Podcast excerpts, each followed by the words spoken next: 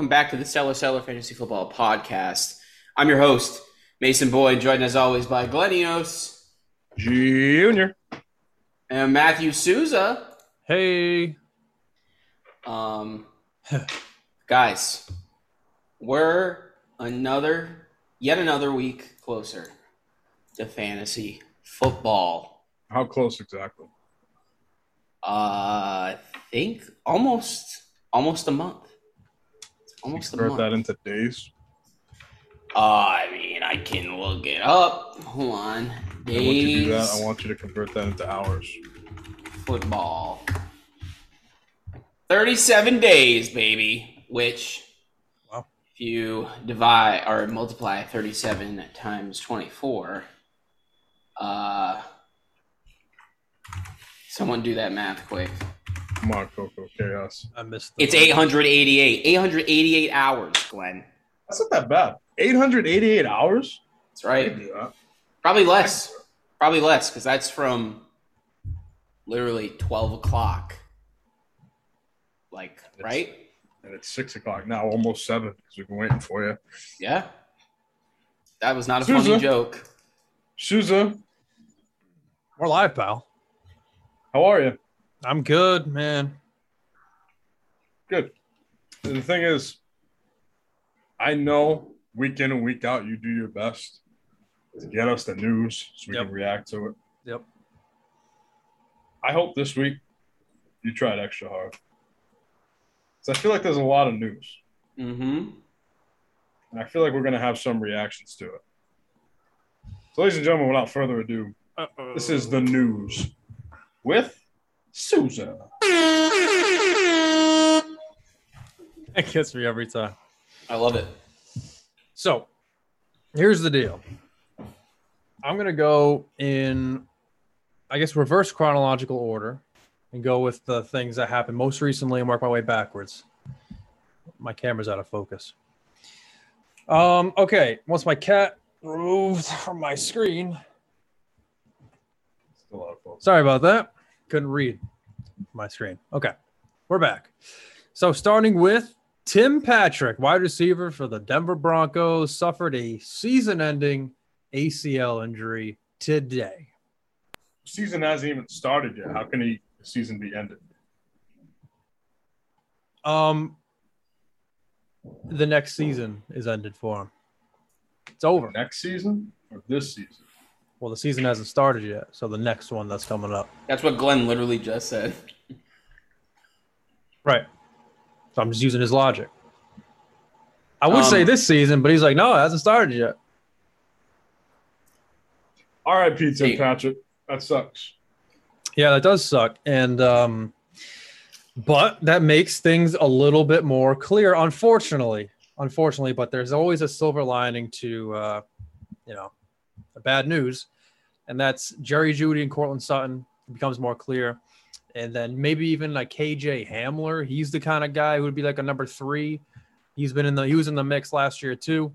Uh, so he has now a injury. better chance to step up. What's up? I said he was my sleeper before the injury. Yeah. Now- So, but as much as it might propel KJ Hamler, or at least give him an opportunity, I think it more so solidifies the Jeudy Sutton combination. Now I feel a little bit more comfortable picking either one versus one or the other. You know what I mean? Huh. Yeah, I would. Uh, I would agree with that. I agree with that. Um, I think weird thing is though is that yeah, I don't know if you guys have read this, but I read it on Twitter earlier that um, Broncos have had three receivers over the past three preseasons tear their ACL. In 2020, it was KJ Hamler. Last year, it was Courtland Sutton, and then this year, obviously Tim Patrick. Very unfortunate. Um, but it does it does make the Broncos offense, I think, a little bit easier from a fantasy point of view to kind of parse out who you want. Yeah, trim off the fat. That's kind of crazy. Three straight years. Yeah. I don't like that. I don't know. It's almost like the in that 49ers running back room always getting hurt. Well, no, but it's di- actually Souza. You might have a point. Interesting. Jerry Jeudy still did get a high ankle sprain last year, so hmm. Something to think about. Let me pontificate on that one. You know what's funny is that on the Twitch stream, Souza, you should turn off your camera. It's just me and Mason, but I can still hear you. Oh yeah, I didn't see it look like that on the Twitch. So yeah, my camera. I don't know if you guys noticed, but it was so it was really blurry. So I unplugged it, plugged it back in, and now it's not showing up. So I got to figure that out. But we'll continue with the news. Yeah, you're here in spirit. Sean McVay. He says, I look at it as if I have two starting running backs. So for all you Cam Akers lovers out there, this ain't good news. Because now it's like, all right, is it a committee? Because it sounds like it. Got your Who's Darrell the other running Henderson, back? got your Cam Akers. What's up? Is, is it confirmed that Darrell Henderson's the other running back? No, I'm assuming this. Do you have Well- intel that says otherwise? You know what happens when you assume, Susan. That is true. Is it true? Um, I, I don't Len is have literally intel. spinning. I don't. I don't have intel that says otherwise. Uh, Let me just look at this team here. I'm pretty sure they drafted someone this year. They drafted Kyren Williams. Um, I guess he has an injury. He has a chance to make an appearance late in the preseason. So I'm thinking it's just Henderson and Akers that they're talking about. Because Henderson, after all, did pretty well in Akers' absence. So why would you just throw him on the bench? You know, True. Mm. Um, I mean, makes sense for if- football, but not not fantasy. Right. I mean, I have. I'm in a dynasty league where I own both Cam Akers and Darrell Henderson. So, obviously, with that news, it's like Cam Akers stock goes a little bit down, Darrell Henderson goes up. You got that balance, but not what you want to hear if you're in a redraft league and you're like, "Do I really want to take Cam Akers at this pick after Sean McVay is spitting fucking?" Could be lies. Could be all gas. Could be Could be. fucking. But, but But we don't know that until we see it. Can we That's really exactly trust Sean right. McVay? Uh nah, he's a guy who tries to play chess. I can't imagine he'd show his hand. All right, moving on. There's some minor injuries here and there. I'm not going to go into them because they're probably going to be benign, you know, not matter by the time the season rolls around. Like Vikings tight end Irv Smith had a thumb injury. Uh, he hasn't been ruled out for week one or anything. Amari Cooper on the Browns missed today with an injury, uh, but they expect him back soon. It's Tim Patrick that's really the the, the injured injured guy. So The- no other season-ending ending injuries. Like there's just Tim right. Patrick. and yeah, just minor else. stuff. Nothing to worry about at the moment. Uh, the Dolphins forfeited a first round pick today for next year's draft and a third round selection in the year following that 2024 draft. Um, and the owner is suspended through October after a league investigation. I believe this has to do with that whole hiring thing, right? Oh, it was. Uh, pretty sure it was the Tom Brady tampering. Oh, yeah, the NFL actually simultaneously suspended their owner and took those two picks for the tampering, but they said that their independent investigator or whatever came to the conclusion that for the Brian Flores situation, the Dolphins were not in the wrong at all. So, all right. So that's all over.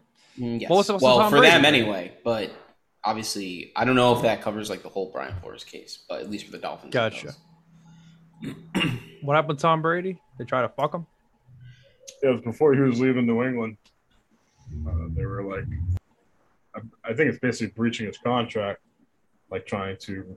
I don't know if it was like recruiting him before the season ended. Huh. Pretty sure that's it. Don't take my word for it. I haven't looked too much into it. I just saw the news about the Dolphins losing picks, and I was like, Oh, okay. I don't really care. Okay. Um, what do we got here? This is something good. Something I can stick my teeth into. No, I'm just gonna move on. It has to do with Jacoby Brissett. That. It's Jacoby Brissett. About him. So Stefanski reiterates the plans for uh, is for Jacoby Brissett to start week one. But I saw Brissett in a Dolphins jersey in the picture, so I was like really confused.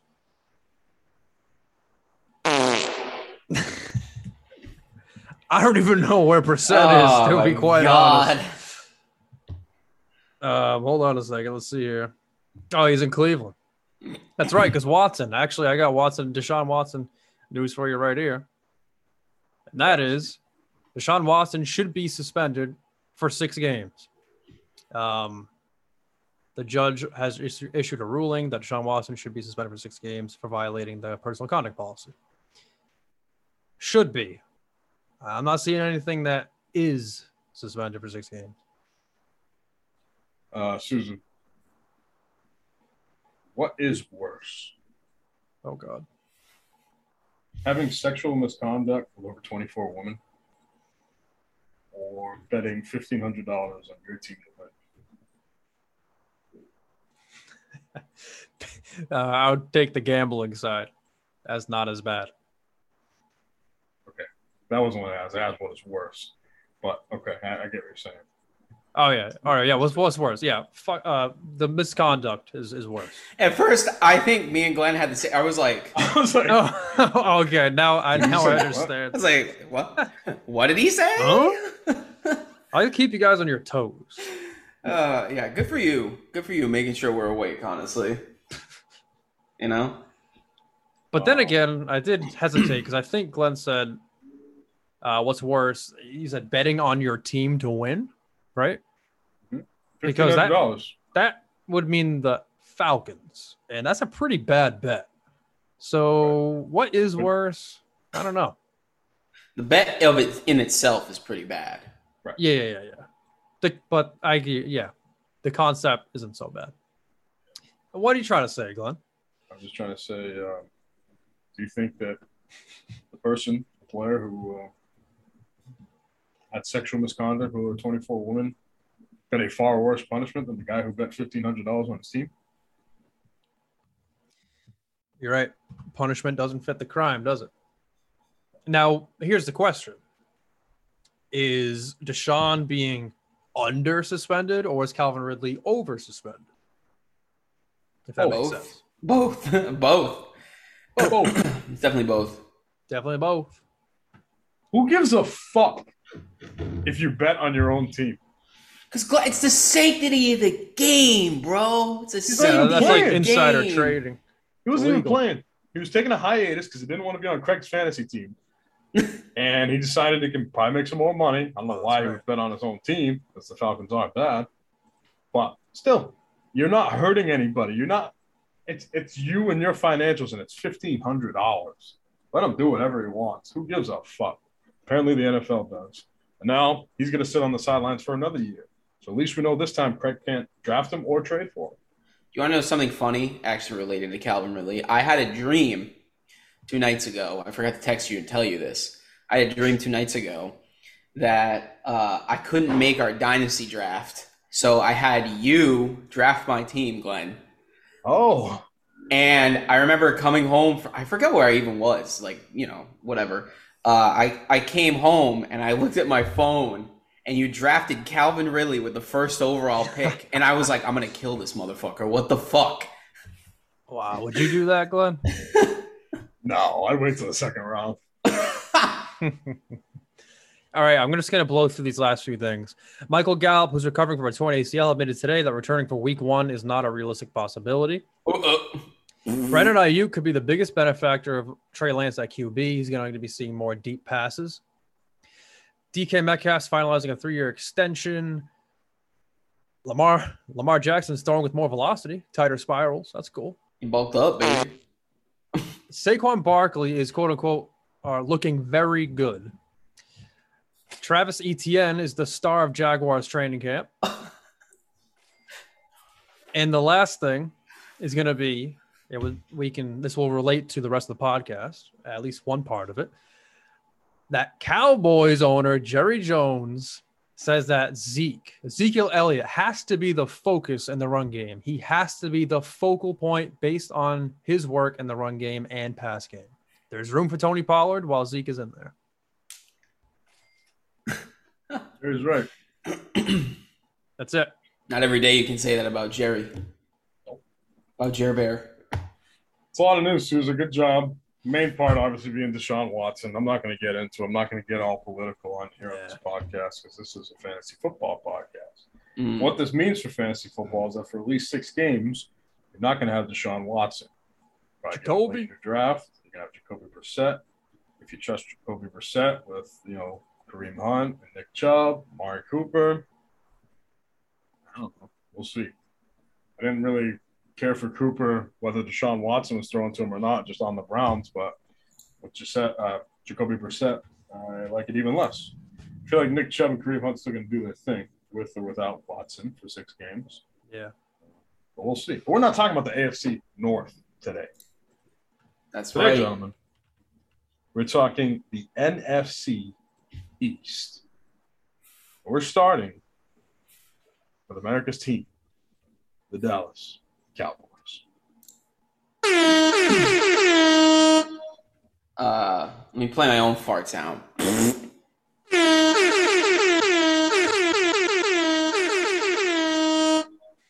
I override that fart sound.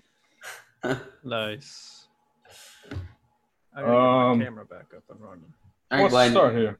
I think you should. Normally, we're the ones who facilitate, or you're the one who facilitates. So go for it. All right, I got to look at my notes. All right. Let me get my notes out here for the Dallas Cowboys. If we're talking MVPs, we're talking fantasy MVPs. I feel like the most successful fantasy player in this offense is going to have to be none other than Rayne Dakota Prescott, the quarterback. Um, another year under Dak's belt. Hopefully, another healthy season.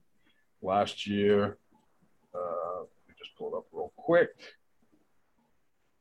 Last year, Dak Prescott was the number eight quarterback, playing 16 games. He threw for a career high 37 touchdowns, almost 4,500 yards. And uh, the only thing that he had less of last year, a lot, was the rushing touchdown. Susan left and now he's back. Oh. Um, there he is. I think in order for the Cowboys offense to be successful, uh, they have to run through Dak. Dak now, obviously, with banged up wide receiver. Um, obviously, Souza didn't get to that news because James Washington broke his shit as well. Cowboys' third receiver that they just picked up in the offseason. Um, now, Cowboys are pretty thin at wide receiver, especially after James Washington going down and Amari Cooper being traded to the Cleveland Browns. Uh, CeeDee Lamb, you look for him to take the next step. He's not my MVP, and here's why. Last year, actually, I should say that CeeDee Lamb's rookie year two years ago played 16 games. He was the 20th ranked receiver in standard, 22nd in PPR his rookie season. And he was alongside Amari Cooper. Last year, CeeDee Lamb was expected to take that jump in fantasy to be the next Calvin Ridley, if you will, after you know a year where you really think he's going to break out and he's going to be that guy. He was 13 in standard, which is the 14 man league wide receiver one, but wide receiver two typically, and 19th in PPR. He had some great games, but there were a lot of stinkers. And the way the Cowboys run their offense, Dak isn't the quarterback, and Kellen Moore doesn't have the system to where they just bombard a certain wide receiver with targets. Choose whoever has a hot hand or whoever's open, Dak gets in the ball, whether it's CeeDee Lamb, Dalton Schultz, even the running backs. Um, now, with the thinness at wide receiver, it might have to be CeeDee Lamb. CeeDee Lamb could be that MVP, but I just think Dak will have a better season in fantasy. I'd like to see him kind of middle of top 10. I'm saying from like that five, six, seven range, um, if all things go right for the Cowboys. So Dak Prescott, my fantasy MVP. Yeah. Wants to say something else about it? That's fair. He's going to be the one who benefits the most from all this talent, spreading out the ball. Um, but this is tricky. But I'm going to call my shot with CeeDee and say that he's my MVP. I'm going to say that. It's fair. You're not to you're not to have Amari Cooper, so he's the de facto number 1. Michael Gallup, we already said it's unlikely he'll even be there for week one. And we got James Washington, who you already said broke his or is breaking his shit right now. So even if they come back, are they going to be 100% effective? Are they even that great to begin with? I mean, you love to praise Gallup, but I mean, what's he done? I'm looking right now. Nothing. He had one wide receiver two finish. That was in 2019. And that was it. So it's going to be the CeeDee show, I think. I like Zeke too, probably more than a lot of people do, but I'm going to give it to, to CeeDee there, CeeDee Lamb. I feel like it has to be like if CeeDee Lamb is the guy that you drafted him to be, because trying to think where he's going in redraft leagues. Probably what? End of the second? Early Um, third? I was going to say He's going at average Early, of mid 16. He's going early second in our Okay. our draft. In a normal 12 man, it's like if you draft if, if you draft him there, you're you're drafting him to be a wide receiver one, which means you want him to get, you know, Yeah. finish tw- top twelve or greater. Uh, something I mean, he hasn't done yet, right? right? Something he hasn't done it, but then again, it's setting up to where he can now. No more Mark Cooper. You know, you, you obviously Cowboys shifting away from being that ground and pound team. Offense is running through Dak Prescott when they want to be successful. Um, albeit last year when the Cowboys ran for over 100 yards, they were undefeated. I believe they were 10 and 0. So, say what you want. But yeah, I, I, that's a good pick, Susan. I like CeeDee Lamb. Uh, Mason? I'm also going to go with Dak personally. Um, you know, I just think that he often gets overlooked in the, you know, when people talk about quarterbacks because I think he kind of does it very quietly, where like he has very good seasons and he's been having them pretty, I'd say, pretty consistently. Um, but he's just he just balls a lot. Okay, you know, like he was he was QB seven last year, um, and I mean I think because the offense is going to run more through him, I think I kind of see him like you said, probably being like a top, fringe top five guy. Finished at seven last year. I think that there's still room for him to grow, personally.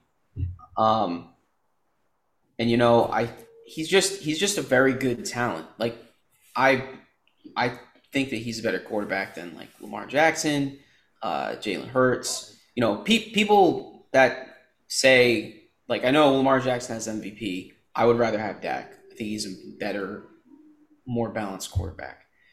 Um, Sizzling hot takes from Mason. yeah, I guess. I mean, from a fantasy perspective, Lamar Jackson is very good, but I think he's very limited in an actual actual football capacity.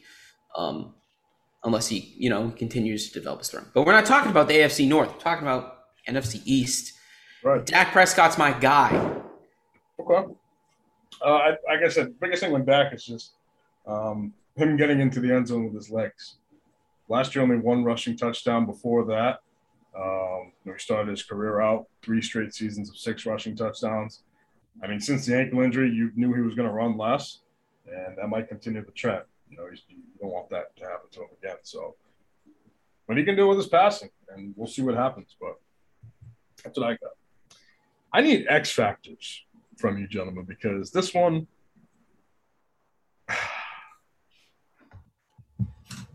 I'll, I'll I'm, I'm just gonna say what I'm thinking, okay Holy fuck. Fuck is my are my neighbors doing? That was so loud. I thought it was like like you did it or something. No. they probably just heard your Lamar Jackson take slamming shit on you Maybe. I don't know, man. um my X factor for the Dallas Cowboys in fantasy this year is Ezekiel Elliott. Now guys let me run something by you real quick. Last year if you had Ezekiel Elliott on your fantasy team, he started off pretty hot. Um, says he's played 17 games all last year, but there was definitely spurts where he was banged up, took a couple drives off, and through the success of Tony Pollard now, as far as being more efficient with his carries, I think Tony Pollard averaged a little more over five yards per carry, while Zeke was, I think, around like 4.2, which 4.2 is still pretty damn good. the biggest thing for Zeke last year was his touchdowns. He had 10 rushing touchdowns, two receiving touchdowns. Uh, ran for over a thousand yards. The only concerning thing was that he had the least amount of carries he's had in his whole career. I mean, when you have Zeke Elliott and he's healthy, it's just a matter of him getting the ball. You know, he's still going to be the goal line back. You know, the Cowboys are going to have a high powered offense, which means it's going to give him more opportunities to score.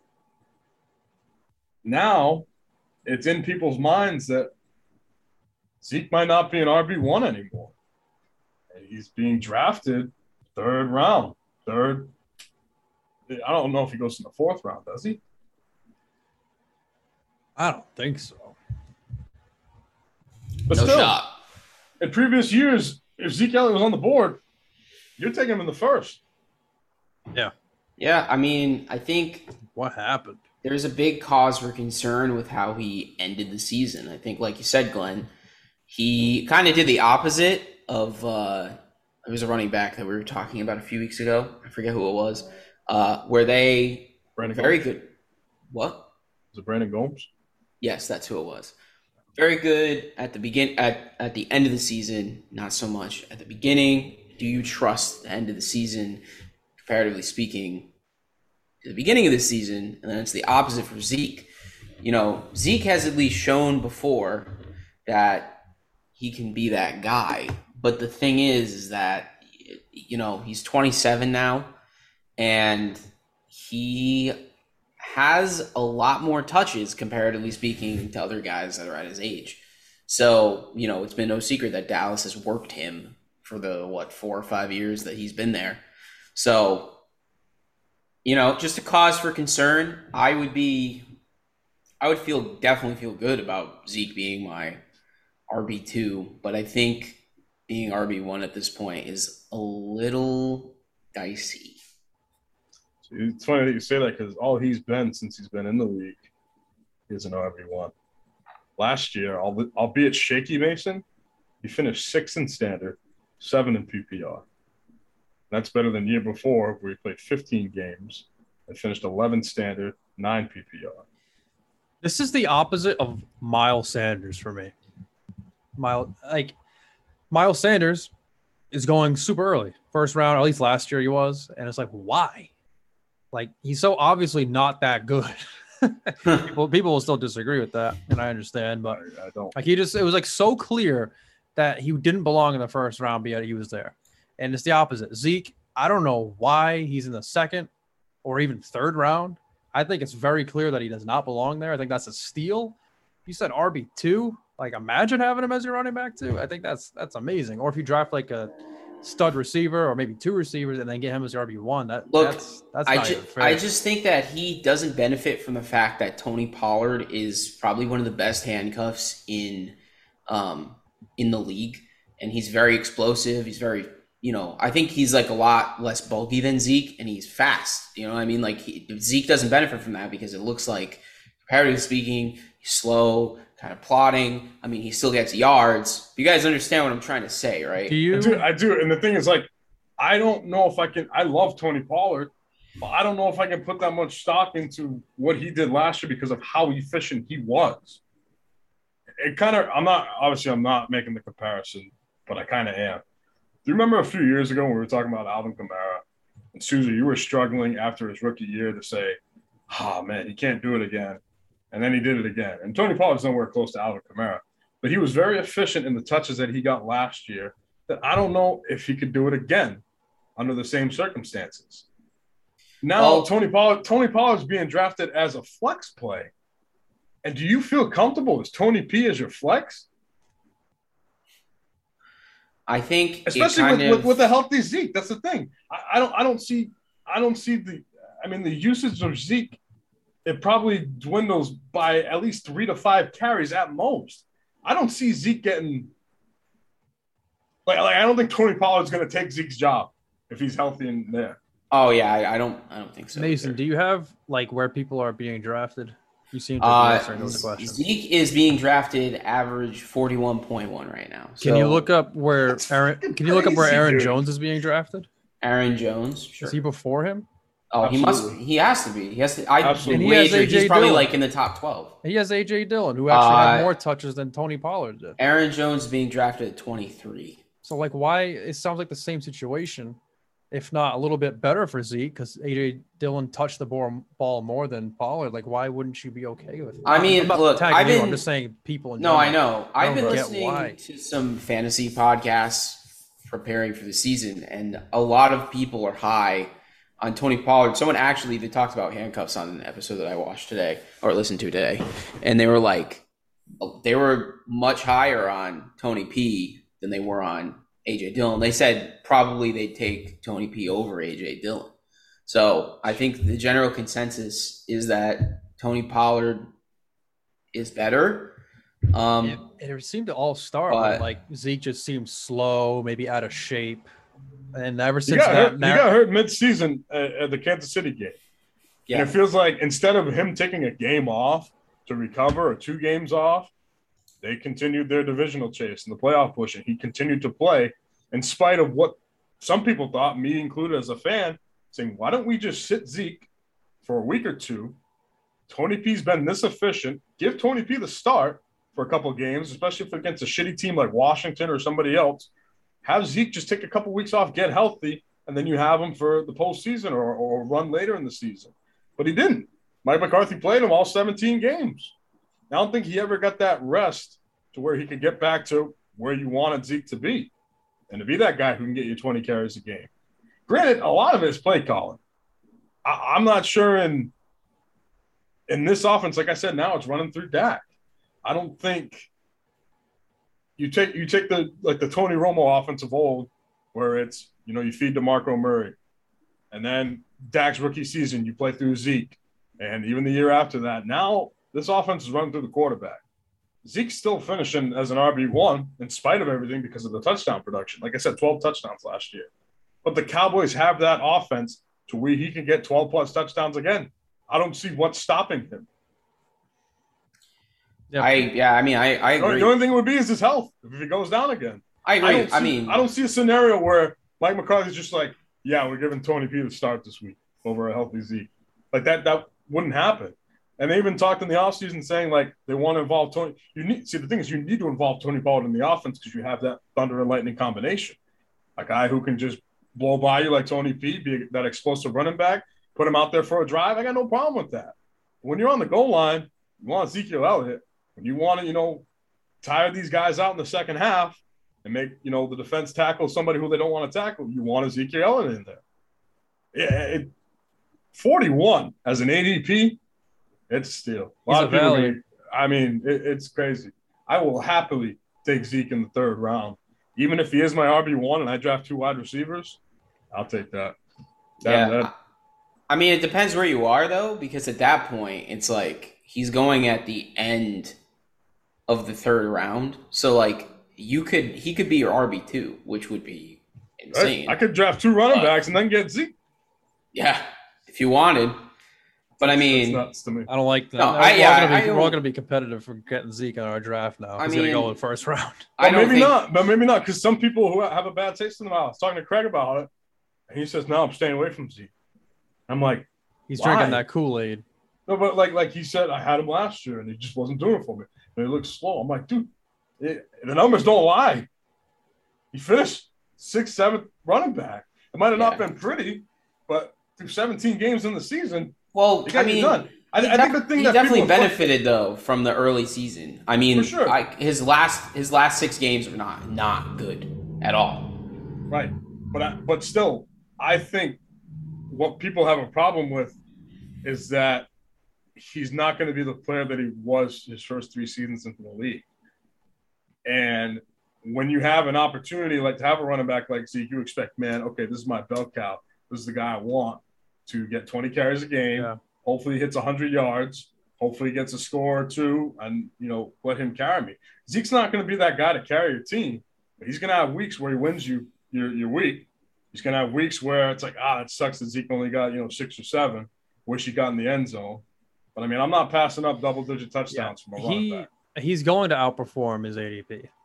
And you're right. He had less attempts through 17 games last year than he did in 2017 when he played 10 games. He had Yeah. less attempts last year with seven more games. So Like said, yeah, that's just part of the offense. but yeah, that- he's, I think he's a steal where he's going. And that's why he's my X factor. Because I mean, if you load up your team in the first two rounds and happen to get Zeke in round three, Zeke's that guy who could finish top ten. And then depending how you draft the other players, I mean, that's just it's uh, it's my mind. But there's also a chance to where you know, I'm not. I'm saying there's a slim chance that Tony Pollard would overtake Zeke unless he goes down or is hurt or whatever. There's no doubt in my mind Tony Pollard is the most valuable handcuff in the league because of what the Cowboys offense brings. If Zeke goes down, Tony Pollard's going to be out there every down, you know, playing every play. But we haven't also seen that from Tony Pollard. He hasn't been that guy to carry a workload like that. Yeah. Um, but he's my X factor. Zeke stealing the show. What do you guys have? Um, my X factor is also Zeke, um, because, like you said, I think where he's going right now, comparatively speaking, I was saying also from this per- perspective, I don't think that Zeke is an RB two, but if you get him as an RB two, I just want to make that clear. I think it sounded Hmm. like I understand why he was going. I don't get it. I mean, personally, I feel like he is his ADP should be more like mid second round, personally. Um, but you know, I I do also understand the apprehensiveness that people have for drafting him, but he's my X factor still because I think you know, especially now because of the ADP thing, based on where you're gonna get him, I think that is such a ridiculous value that you're gonna be coming out on top, like comparatively speaking, where you grab him to a lot of other guys that are probably gonna be taken around there. Um, but also, I mean, you know, we got to see if you know Zeke can be consistent as long as he remains healthy. You know, so obviously, like you said, Glenn, he got hurt in KC. Kind of wasn't the same player after that. I I think we can all agree. Um, but if he can stay healthy, I think that he he still has a chance to be a top ten running back. You know what I mean? It's not it's not like he's not washed. I don't think personally. Obviously, he definitely because of his usage is going to take a step back, or you know what I mean. He's he's not going to be as productive, but I think he's still Like I said, it plays into how the offense plays too. yeah. It, it runs through Zach. It doesn't run uh, Zach. It runs through Deke. Uh, jeez. Oh, Dak and Deke. Deep. It runs through Dak.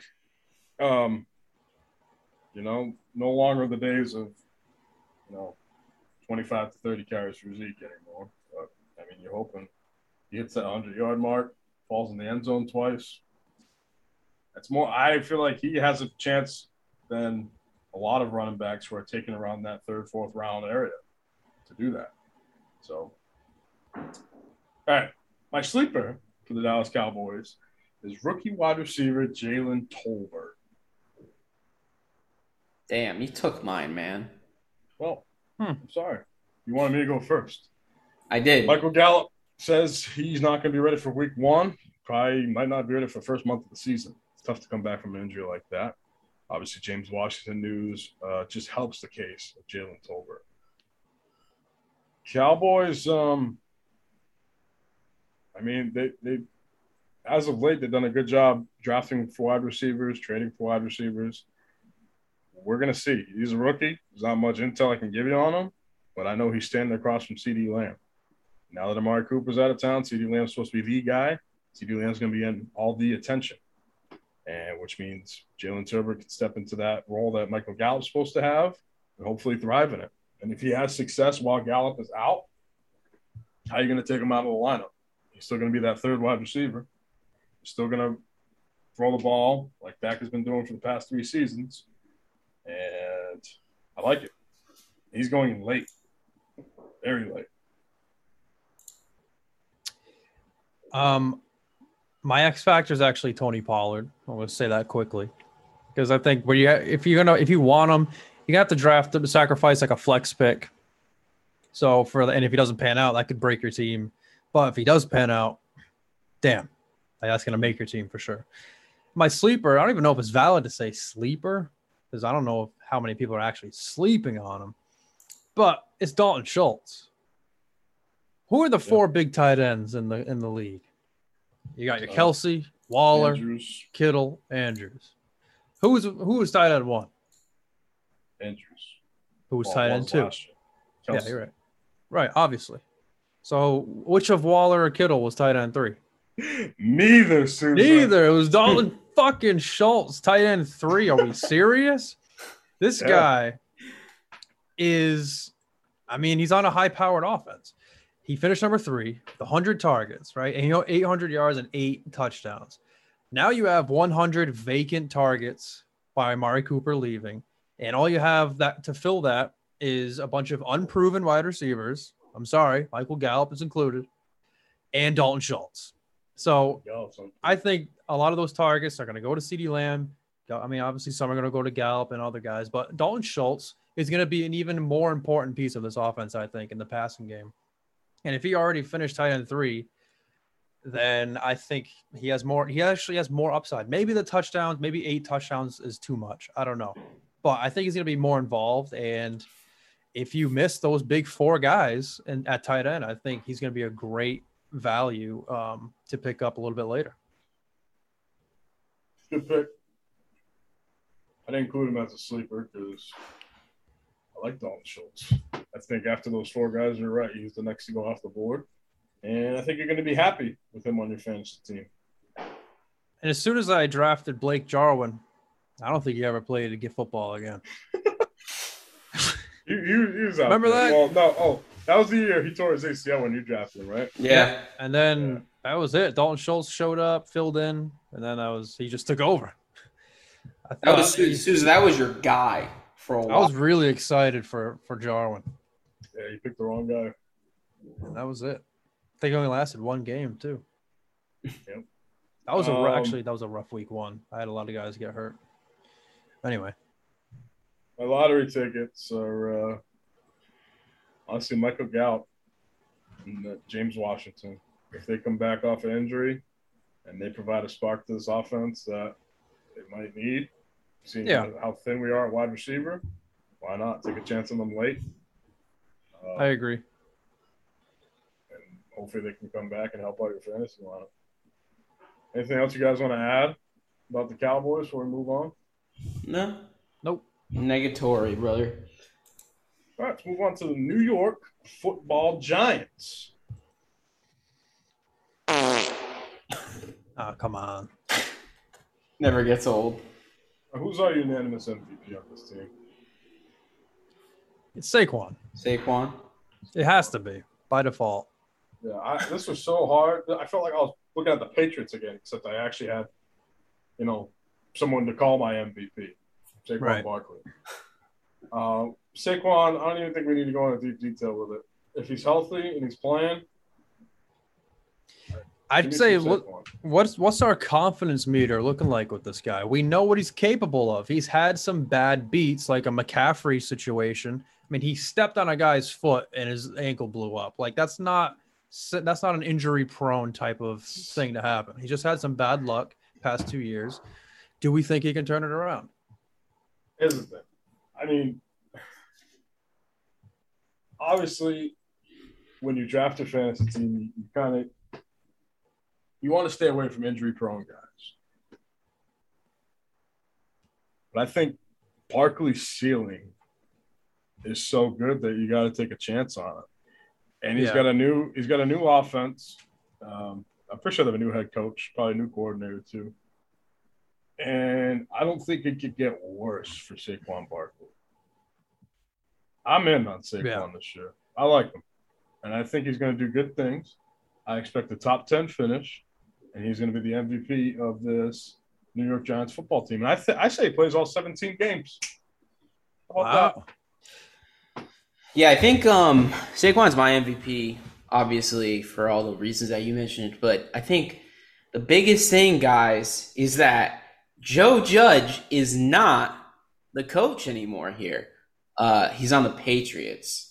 Oh, Um, anyway, Oh, I just had to throw that tidbit in there because I'm still mad about it. But uh, I think that the coaching change, you know, they have Brian Daboll now, who is uh, highly sought after um, head coaching candidate. So, you know, obviously, I think he was the offensive coordinator for the Bills, right?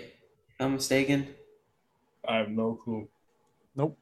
No Okay. idea. All right. Well, None anyway, whatsoever. you I know he was an offensive coordinator for a pretty decent offense.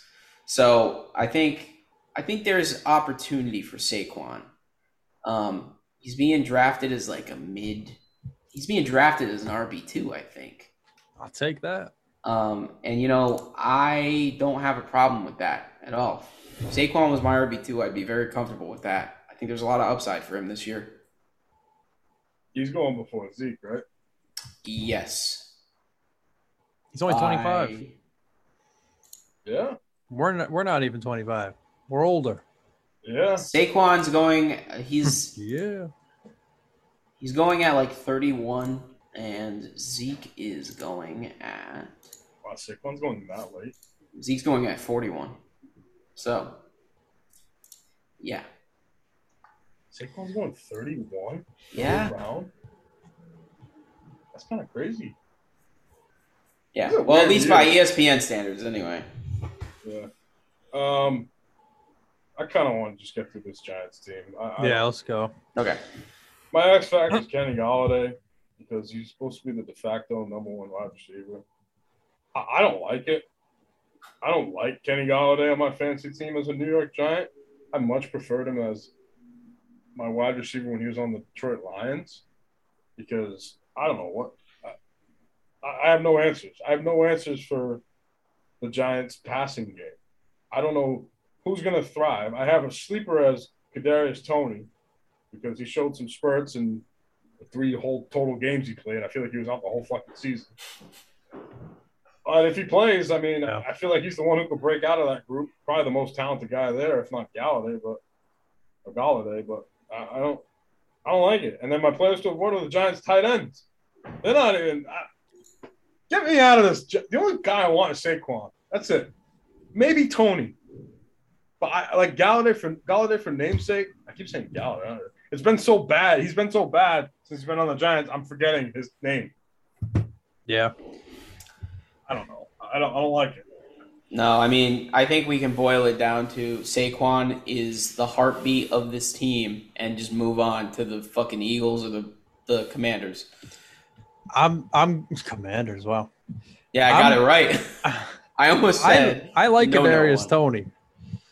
I like the upside potential. I think it's still a 50-50 coin flip kind of. He was riddled with injuries last year, but he had some monstrous showings um, when he when he played. I mean, no- most like- notably the 13 targets, 10 receptions, 189 yards um, against Dallas. And it, but it comes to a point where it's like that's cool that he had that. One, he stay healthy? We don't know because it's his first season. I'm not Yeah. gonna, I'm not going to deem him as injury prone. He's only had one year. Two, his quarterback's fucking Daniel Jones. Daniel I Jones know, sucks. but you know, is he already- he has three years under his belt? Maybe, maybe he can get a little better. The uh, wow, the touchdowns have actually been going down ever since he started playing. He's ass, man. But so the interceptions. Um, and hopefully, if Barkley is back and healthy, that'll help the offense. And Toney looked good when he played. Like he seems like he's he looked like a good receiver. He passed my eye test, so he's a guy I'd be happy drafting and keeping him on my bench, like as a potential. I guess I'd say lotto ticket kind of guy. Like I, he's not a guy I'd start week one, obviously, but he's not a guy I'd want to trade right away or drop either. Like he's a guy that I'm like banking on uh, I, and the thing be a, is, even, star, a weekly start. even the other guys that are there, like Sterling Shepard and fucking Slayton, I don't want it. Get the fuck away from my fantasy team. I have more faith in rookie Wan'Dale Robinson. They drafted, oops, I believe in the second round. Wan'Dale. Uh, I like that name. That's why I got more faith in him.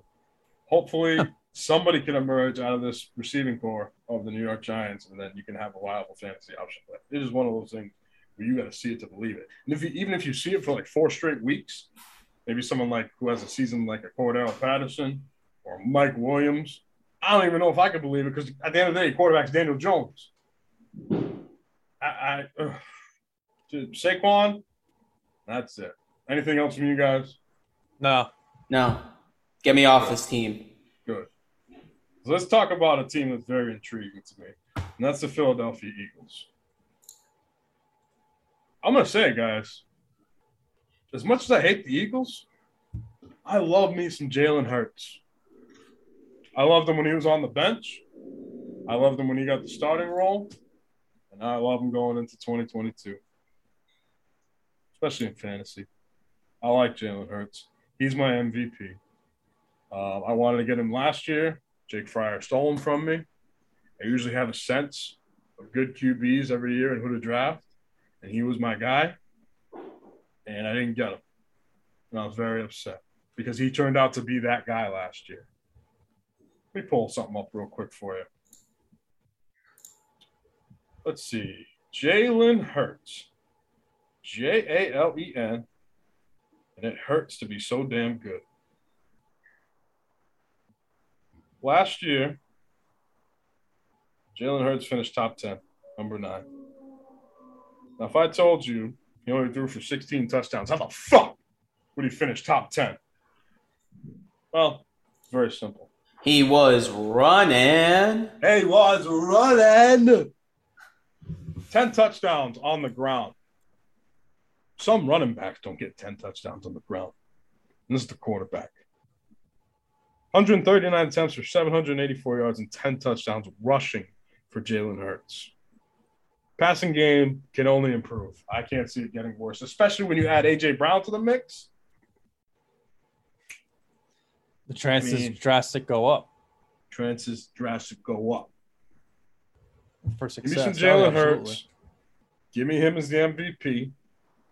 And the reason I'm not picking the best player on the team, AJ Brown, is the MVP, because I don't know if Hurts's arm is going to be there. There's going to be situations where Hurts just takes off and runs, and I think AJ Brown's fantasy value is going to suffer from it. I think AJ Brown's going to be worse in Philadelphia than he was in Tennessee. That's my thoughts. Yeah, I agree. Um, I've just hardly ever get behind an Eagles wide receiver, so it's just not a good psychological look for me. Um, again, you don't know how he's going to pan out there, just like you said, especially with Hurts. Hurts is the MVP. He's a guy who can literally finish as QB one. So if that's a realistic potential, he's got to be the MVP. I hate the I hate the fact that he was literally being considered, uh, or he's considered to be a, like put on the bench last year. Like that's scary because he was not a good NFL quarterback. At uh, he had at least a bad stretch. So as as long as that doesn't happen, and he keeps running the ball, he's going to be great for fantasy. Oh, yeah, man. Mason. Yeah, I mean my my MVP is Jalen Hurts as well because I think he's probably the safest bet. Um, here, you know, I think obviously the running game we've talked about was suspect. I oh, just out of curiosity, while we're here, let's look at where Miles Sanders is going. Okay, he's going seventy-seven Why'd you So- bring him up? Because I just wanted to. I, we talked about his, you know, him getting drafted high earlier. Uh, but any, anyway, Get to him.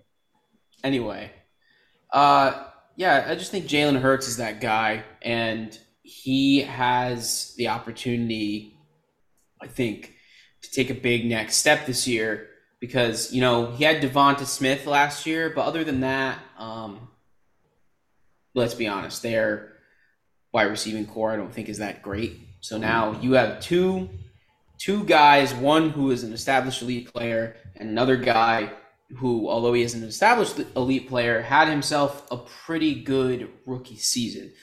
Um, so he's got two two guys now that you know should be studs, and Dallas Goedert too. Let's not forget about him.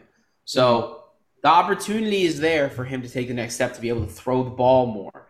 But even if he doesn't, his basement is so high because of his legs. So I really don't think. My only worry is that people are going to be very high on Jalen Hurts. He's going currently. He's going at seventy one. Um, so I think you're you might Talk have to to. me. Talk to me in quarterback terms. Who's he going after him before? Um, I don't have the actual. He's rank definitely like top five. One. Josh Allen, maybe Kyler Murray. Jalen Hurts. Okay, so it's Josh Allen, Patrick Mahomes, Justin Herbert, Lamar Jackson, Kyler, Brady, Hurts. Damn. All right, so Sounds just outside right. the top five. Uh, about no, right. I mean, Hurts is seven. yeah, he's seven. I mean, on the draft board, he's seven, but he could finish top five. Yeah. And I honestly could see him finishing will. top three. Damn. I'm I'm gonna put it out there. If He's he gonna have takes that, some. He's gonna have to have some super improvement to his passing game. that's what I'm saying. If he takes that next step in the passing game, the, it's the ceiling's there. Is what I'm saying. is, I don't, I don't think. I don't think he's gonna he get will. ten touchdowns again on the ground. That's No. fucking stupid. Probably but he can still he can still probably get like six to eight. You know, same amount of rushing yards if they do the same thing, but the passing's got to improve a bunch. He's got to turn 16 passing touchdowns into 26 or 30 yeah. and get and get that yardage up to finish top three. Well, there's no excuse for him not to now. So That that brings me to the sleeper. Um, I have for the Eagles is Devonta Smith, second year wide receiver, first round pick last year. Last year, you have first year starter in Jalen Hurts, rookie wide receiver, supposed to be your you know cornerstone at wide receiver, Devonta Smith. Want to develop him into that guy. He had a pretty good rookie season. Wasn't as good as Ja'Marr Chase, obviously, because Ja'Marr Chase had a one of a kind season. He was pretty good. I liked Devonta Smith last year. I Had him on my team in, in a couple of weeks. I think this year you bring in AJ Brown, takes the pressure off Devonta Smith, and Hurts has another year to establish that relationship and that connection with. I'd like to say Devonta Smith would be his favorite target, but we haven't seen him play obviously with AJ Brown yet. AJ Brown's a freak, so AJ Brown could just be de facto his favorite target just because of how naturally good he is. Um, but Devonta Smith's the X factor. I'm not sure where he's going. I'm pretty sure you're probably drafting him as a flex. Yeah. That's where he's probably he's probably going to be there, but I think he's got wide receiver two upside, especially if Hurts can get something going. I agree. I, I think he had a fine rookie season. He, he had some good, good moments. Being the X factor, he could also go from that flex to the guy who you don't even want in your lineup because he's not getting targets. He's not getting the looks that AJ Brown's getting. That's I true. can see that happening as well. Yeah, because like I said, I haven't been really trustworthy of any Eagles wide receivers. Never mind a wide receiver too. So, but there's talent here to be had, so it's worth a pick for sure. Mason, um sorry, I was listening to my fucking that'll my- wake me up. I was listening to my fucking neighbors dropping shit upstairs still. Uh no, um my sleeper for uh for the Philadelphia Eagles is uh is gonna be Devonta Smith as well. Um just because, like I said, I think he can take the next step. Obviously, promising rookie campaign. Um, got to see if if he can continue to grow as a wide receiver in the NFL. If he can, I think based on where he's being drafted right now, obviously, if he took a step, you would be thrilled as as uh, as an owner. But he's my sleeper. I think he has the most potential uh, on this team besides AJ Brown, Jalen Hurts. So Who's your? Uh... Wait, did you say he's your sleeper or your X factor? Oh shit, sorry. I thought that you said you said said- sleeper. my bad. I said he's my X factor. My sleeper Oh. gonna, might shock you guys a little bit. Go ahead, Susan.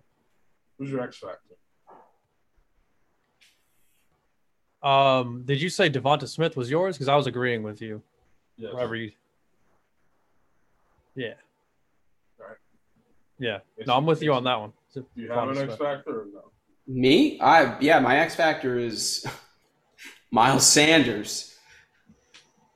I don't blame you for that. It's it's a good option. Dude, no, no, no, no, no, no, no, no, not in the set. I don't think Miles Sanders is good. I don't think he's good, but I think if he can even establish anything on the ground, it clears the way for Jalen Hurts, helps him out immensely. He's the X factor in that sense. I don't fucking want him, okay, but he is an important part of this offense potentially. Yeah, he the latest news on Sleeper 19 hours ago. Miles Sanders could have a monster year. Where have I heard that before? Yeah, just every other year before that. He he only played 12 games. So so see, sometimes that comes through quietly, like I don't hear it. I don't know why. And then that one was loud as fuck. Good. Um he only played 12 games, right? But of those 12, he only got more than 60 rushing yards four times. So two thirds of the time, he couldn't get more than 60 rushing yards. That's not good from your Where RB1. to avoid Miles fucking Sanders. I don't want anything to do with him. I, I don't Yep. Give me Juju Smith Schuster three times before I get Miles Sanders. I'm not gonna do it. I'm not gonna be fooled. Okay? And I'll tell you what, if he if he puts together 17 games of fucking high RB2 or RB1 play, I'll be the first one on this podcast to be like, I was wrong. I'm a Miles Sanders apologist. I can't fucking see it, especially with Jalen Hurts at quarterback. I, there's there's no way. Susan Mason, the Stellar Stellar podcast combined last year, us three sitting here at our tables, had just as many touchdowns as Miles Sanders did. Oh my God, you're right. I love that take. And what am I missing? Two years ago, they wanted me to draft him in the first round. Get the fuck out of here. I got it. You got to give us credit. We're probably like the only fantasy analysts who were off the Miles Sanders train. All three of us. Dude, People take him in the first round. People loving him, jerking him off. Dude drops like three rounds in one year. Nope. And and and the thing is, like, last year, you pick you figure you've out, you know, you get Miles Sanders as a what an RB two or you know high end flex, and you're like, yeah, I feel comfortable with Miles Sanders in my lineup. And then mid season, you're like, holy shit, did I miss on that Miles Sanders pick? And I'm telling you, ladies and gentlemen at home, don't be fooled by this guy. Don't be fooled. He's the player to avoid. The player you want to have your lottery ticket Boston fucking Scott. Whoa. I believe in Boston Scott. Boston Scott brought me a championship last year in the Dynasty League. Boston Scott made you avoid the toilet bowl That's right. last year. Good things happen when Boston Scott's in the lineup. He had seven a good- touchdowns. When is seven touchdowns? Yeah. Does Miles does Miles Sanders have seven touchdowns in his career? He has uh 12 Oh, receiving and rushing for through three years. oh. Sorry. And last year he had none. All right, how about this? He has six touchdowns in the past two years. And that's not seven. You lace me up and give me the touches that Miles Sanders gets, I'm scoring more than six touchdowns for two years. I'll tell you that right now. Because I got heart. Miles Sanders doesn't have a heart. And I'll, be, I'll tell him that right to his face. We get him on this podcast. Miles Sanders wants to be a guest. I'll tell him No doesn't heart. No heart. Give me Boston Scott. Get the fuck away from Miles Sanders. My sleeper, though. And I'll tell you this. Do you guys uh, know the name of JJ Arcega Whiteside? Yeah. Yeah. I remember him. So he's actually moved this year to the tight end position. Really? Really? I'm looking at that right now. What? Yeah. What about Jimmy's dog? I like Jimmy's dog. Jimmy's dog Goedert, he's he's pretty good. He's a solid tight end. And I like him, but the way Philadelphia runs things, usually they got a double tight end set. If somebody is established, that next guy up and coming grabs tight ends. And especially a pass catcher, like I'm not saying JJ Arcega Whiteside is, you know, some phenomenal fucking fantasy stud, but maybe a position change gives him different routes, gives him different looks. I'm just saying he's a sleeper, especially if he's at the tight end position. He could be a guy, kind of like how Zach Ertz was when Goedert was emerging. Hmm. And you, you could start Ertz and Goedert. You could start Goedert and Arcega Whiteside. I don't know because we're gonna see, it, but it's, uh, it's just an early sleep pick. Call it a hunch. I feel like tight ends you can take a risk because there's not that many good ones. So if you're streaming tight ends week to week, fuck it, bro. Throw out JJ Arcega Whiteside. Maybe one Fuck it, bro.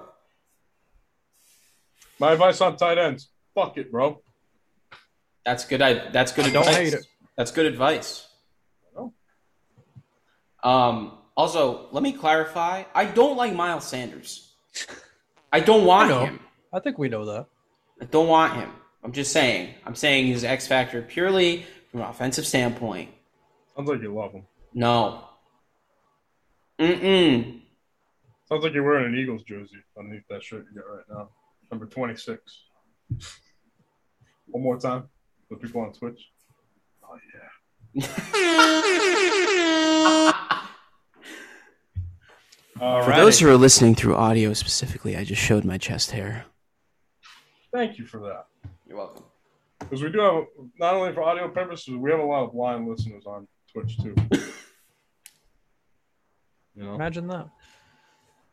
Um, last but not least, are we all done? Were we done with the Eagles? Yeah, I think so. Susie, you done with the Eagles? Oh yeah, I'm done. Okay, good. So we're moving on to the Washington Red to the Washington foot. We're washing. We're washing. We're moving on to the Washington Commanders. I hate that name. I'm sorry. I fucking can't stand it. Dad, can, can, can we go to a Commanders game? Sure, son. I've been a Commanders fan all my life. Yeah, it's pretty like vanilla, right? It's like naming like- a cat Fluffy. It's like, oh It- wow, it, nice. feels like a it feels like a generic Madden team, like one Yeah, of the names that they give you, like uh, the Commanders and the Cowboys. No, like, come on, exactly. they're a joke. They're a joke of a franchise. They got a joke of a quarterback, a Carson Wentz. Jeez. Both teams a fucking joke, dude. I, my I thought you liked them. I thought you didn't mind them. I didn't You liked when they the were the Washington team. football team. Yeah. that had a little bit of like, yeah, we're a football team. We want you to know it. We want our opponents to know it. Now it's like, I'm not a Dolphin. Like a like a big group of meatheads just Yeah. came up with a team name. Football team. That's what we are, right? They're all, they're all just thinking, man, what are we gonna call ourselves? Well, what are we? Uh, football team? Yeah. And where are We're a we football from? Team. Ah! And everybody gets up. Yeah. Ah! Beat bashing their heads. Washington. Their. Football team. Football team. Uh, But Um, now they're the Commanders. yeah, now you have like some corporate bozo who doesn't watch football come in, tasked with a team name He change. goes, uh, Commanders. so we, we consulted the focus tested group, and um, we believe that the best option is the Commanders. This- What do you think about that? and then Dan Snyder was like, "Will it make me money?" And he went, uh, yeah, it should. And he went, "Great." Fucking print the Commanders- shirts. Those Commander shirts are gonna be flying off the shelves. I think I think we figured it out. This team All right. sucks. Yeah, it I'd be surprised if they win a game. No, I'm just kidding. Oh Jesus. They don't, they don't bad. suck that bad. They got they got some talented players. I give them that. It's just they're the Commanders now. I like I the jerseys, like the color. I like that Is it the same color? deep. I think so. Yeah, it's like that dark maroon color. But yeah, the but now helmets they're just, they're just now like they're sharp the looking. you? Commanders. Yeah, yeah. Yeah. I, I, I think they have blue I- jerseys. Yeah, they, I think they do. My MVP for the Washington Commanders. Put it in reverse, Terry McLaurin. Thing is, Terry McLaurin, I tell you what, he hasn't been as good as people think he is. Yeah, you're right. Um, honestly, You could you could chalk that up to quarterback play. You could chalk that up to Washington being a bad football team. I chalk it up to both. Well I'll tell you what it comes down to. What's It's that? touchdowns. You sure? He's been great. Thousand yards last two years. His rookie year, 920 yards. Every game last year that he had a touchdown, it was 20 plus points, except one where it was 18. Other than that, he was down. He only had five touchdowns last year. The year before that, four touchdowns. So if he can get a guy who can throw him a touchdown, which I think Carson Wentz is capable, I think um, Terry will probably have his best year yet this year. He's my You know what's MVP crazy? well. You know what's crazy is I think we, as football fans, might get fooled by Terry McLaurin. I think when he started out, he was a rookie wide receiver. You know, he was he was playing as a wide receiver too. Like, man, look at the potential. This guy passes the eye test. Then you draft him the following year, and it's like, okay, he's getting a lot of targets. I like it, and he's, he's just not scoring. He's just not scoring. He's doing good.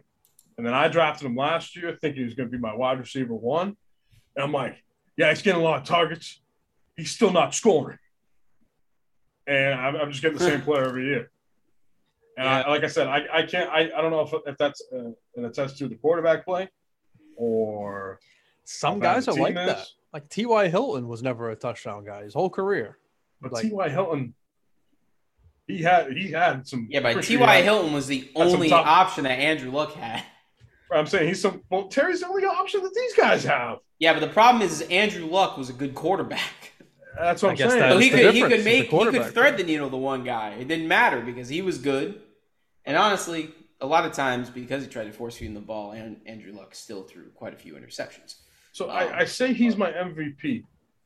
And the only reason I say he's my MVP because I think Carson Wentz is going to be the best quarterback that he's had to date so far. Exactly. Me too. Mm-hmm. And and I think now you're finally going to get the Terry McLaurin that you want to get when you draft him. I think he takes the lead. I, I could say eight to ten touchdowns. He's going to be de facto number one as he should be because he's a talented wide receiver. He really is.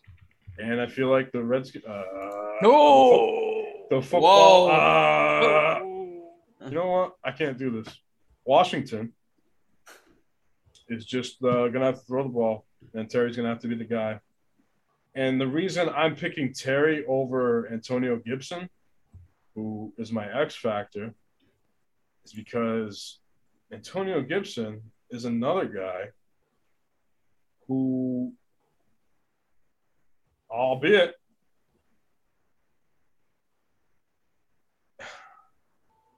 He's The eye RB1. test? He's an RB one. he's an RB one. Just very I inconsistent. I just don't feel good with him as my RB1 because he's the back half of the RB1. He's 11 12. He's not top 10. His rookie year, he's 12 13. Uh, last year, obviously, he gets way more carries. He, re- he eclipses 1,000 yards, but it has been touchdowns. Double d- digit touchdowns to start his first two seasons. And if he can do it with shitty quarterbacks, I would think he'd be able to do it Carson Wentz, but I just don't think the Washington Commanders have a high powered offense for Gibson to continue to get those opportunities. And that's the difference, like when I compare someone like Gibson to Zeke. That the Cowboys, they have a good offense because we've seen it. And we've seen what Zeke can do. And we've seen what Gibson can do these first two seasons on bad offenses. Well, I don't think Carson Wentz is the difference to make that offense be like, yeah, we're in the red zone every other drive. And I could be wrong. You know, it's like when I'm right, I'm right. When I'm wrong, I could have been right. And I could be wrong about Antonio Gibson right now. But I'm right. Antonio Gibson is my X factor. Obviously, he continues to keep up, you know, at pace like he did his first two seasons. High end RB2, low end RB1. You're happy with his production over the course of the year. Problem is, it just comes in spurts. Usually has a boom game of 25 to 30 points, and then a couple weeks where it's like four, five, four, Yeah. six. I just- a 24 pointer, three, seven, 21 points. Not Yeah, consistent. the end of season stats, they he's an RB one, but like like you said, it's, it's not the best RB one. It's a very last RB one, and the inconsistency. I just I just don't trust them. It's a personal thing for me, I guess. Some some you just you're gonna have those players that you personally just don't want, even though they are good. And he's one of those guys for me. I just don't trust him. Last year, he had like a whole injury thing looming over him. He didn't really, he only missed one game, but there was an issue like, oh, he has like some shin splint or something weird like that, where he was thought to, to miss time, maybe three weeks, but he never did. Um, so stuff like that. I just, I don't, I don't trust him. But he's only 24. He could get even better with Carson Wentz. Could be a much better team, which only helps everybody. You know, rising tide raises all ships, right? Carson Wentz is that tide, so maybe Gibson will be even better. But I just don't trust him personally. You just make that up. I did not. I just don't know if I used it appropriately. Well, uh, Mason. No, I, I agree with you guys. Uh, Gibson is my is my X factor. I, I don't know if I said it, but my MVP is McLaurin as well. Um, but regardless, Gibson's my X factor because I think it's going to be interesting to see what he does. Um, you know, I think something that you guys didn't touch on was also the the big difference between the first half of the season and the second half of the season, where he was more consistent in the second half, is that J.D. McKissick got hurt. Um, and there was kind of like a before McKissick, there was BM, and then there was AM. I'm not talking bowel movements for for BM. Okay, talking before McKissick, Oh, and then there's after. Oh. Okay, I thought you were thought you were gonna say like anal movements after that. no, the BM is bowel movements. What's AM? Anal movements. Anyway, anyway, speaking of anal movement, anywho, Gibson. I think all they also drafted a running back this year as well, which is hmm. interesting to say the least. So, yeah, I just have a lot of pause with him, but I think if he can be consistent, then obviously he. I think he's. I feel the opposite of Souza. I kind of have a soft spot for Antonio Gibson, hmm. but the problem is that he just hasn't lived up to the hype because he's been he's been hyped for the past few seasons being that guy, but one reason or another hasn't been able to put together. Hopefully, with a better quarterback, better passing game, take some stress off of him, and then he can do it. But we'll see.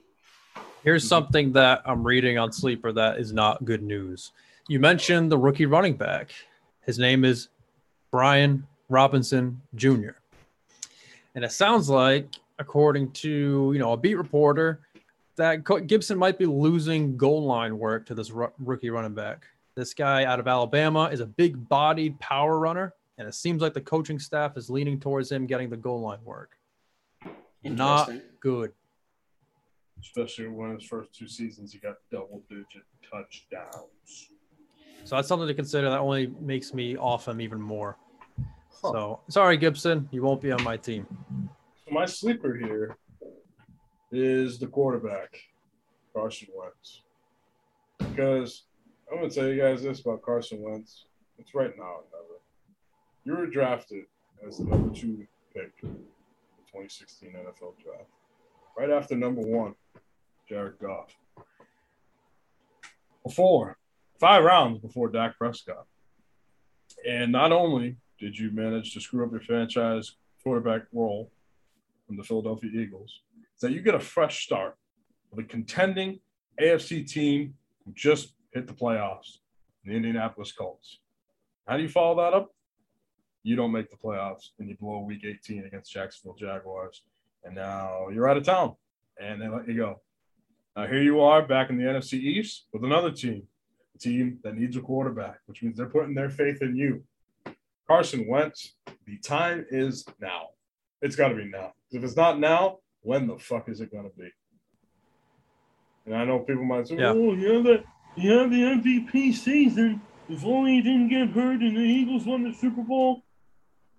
That's like five Fuck years you. ago now. Fuck you. If you bring, if you're one of those people who brings that up. Is, I mean, Yeah, I. It's got to be now, you know, which is why I have him as a sleeper in fantasy. He's he's gonna go. He might not even get drafted. He might be a guy to be able to pick up on waivers and stream on a bye week or whatever. But if he shows some consistency, if Terry's the MVP like we say he's gonna be, and you know he can get on the ball, if he can, you know, he's got my lottery ticket is rookie wide receiver uh, Jahan Dotson. If you make something happen with these receivers, if Logan Thomas stays healthy and he can do something with him, who knows? Carson Wentz could be a viable fantasy option again and be a sleeper for you. I don't see it, I'm just saying it's got to be now because if it's not now, it's not going to be ever. I agree completely. What's up, Mr. Bailey? Joining the chat. Bailey. Is that Jay Buckets?